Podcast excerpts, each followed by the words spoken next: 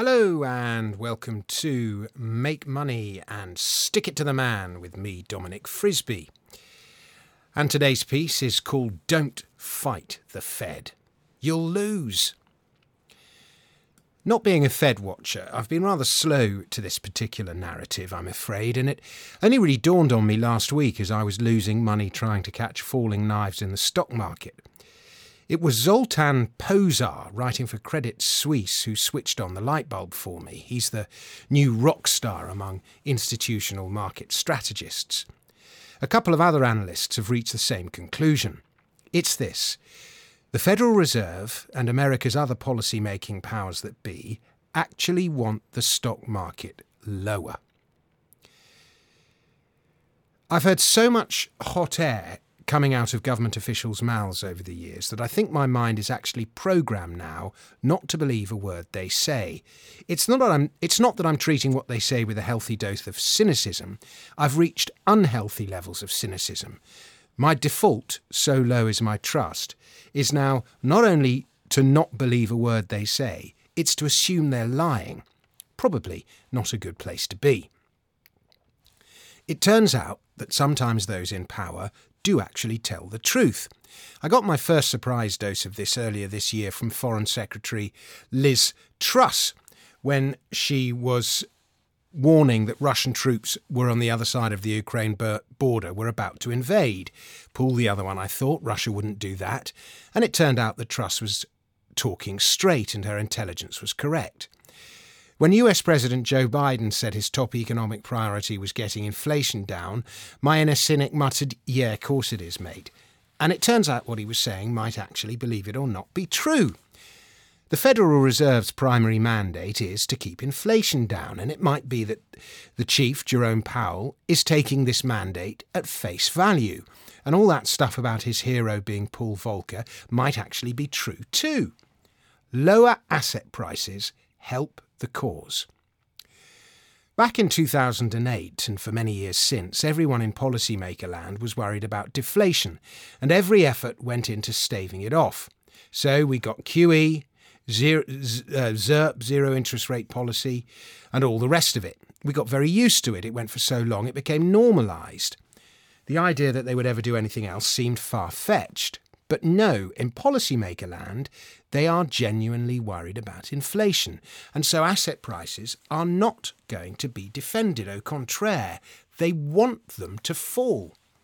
Bear markets mean financial conditions tighten. Tighter financial conditions mean lower money velocity and lower inflation, according to modern definitions at least.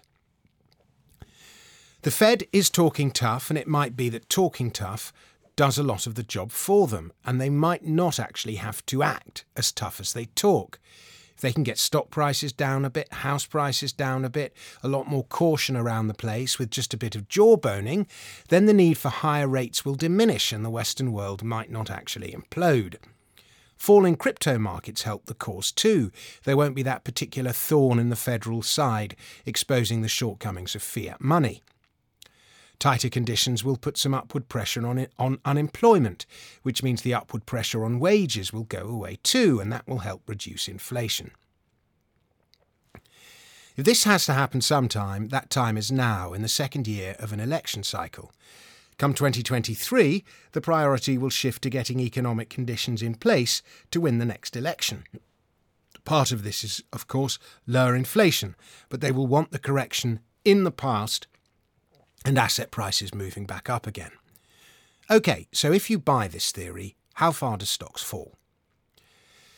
Currently, we're at 3,880 on the S&P 500, having been as high as 4,800, so we're off about 20%. Another 10 or 15% would take us to the low 3,000s. Best case scenario, I'm going to say 3,600. That's the post-corona panic high. Worst case, down around 3,000 at the 2019 highs. Most likely, I'm going to guess somewhere in the middle at 3,400, the 2020 pre lockdown highs. But the bottom line is this the print money and protect asset prices at all costs narrative has gone. It's history. The issue is no longer deflation, by their definition. Now it's about inflation. They've been able to ignore it for years by crooked measures, ignoring asset prices, and all the rest of it. They can't any longer. That's what they're now fighting.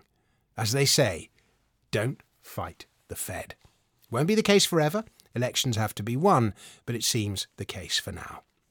Psychologically, we might need some despair and maximum pessimism before the bear market can be deemed over. There still seems to be too much optimism about. We need to be at the point of that point of perception that the bear market is entrenched and we're never going to get out of it before it can end. We haven't reached that point yet. Everything bubbles on the way up, everything pops on the way down. It might be, by the way, that UK stocks, small and large, turn out to be a very good place to hide. I'm not saying the UK economy, stock markets and economies are different beasts. My reasoning? A presentation by fund manager Gervase Williams that I saw at the UK Investor Show last weekend. UK stocks have been rubbish for 20 years, but in the inflation of the 1970s, they were one of the best global places to park capital. Fingers crossed, the same thing happens this time around. Thanks very much for listening. Please subscribe to the newsletter, to the show, to the podcast. Please tell your friends all about it, spread the word, and I'll be back with another podcast very soon. Cheerio, goodbye.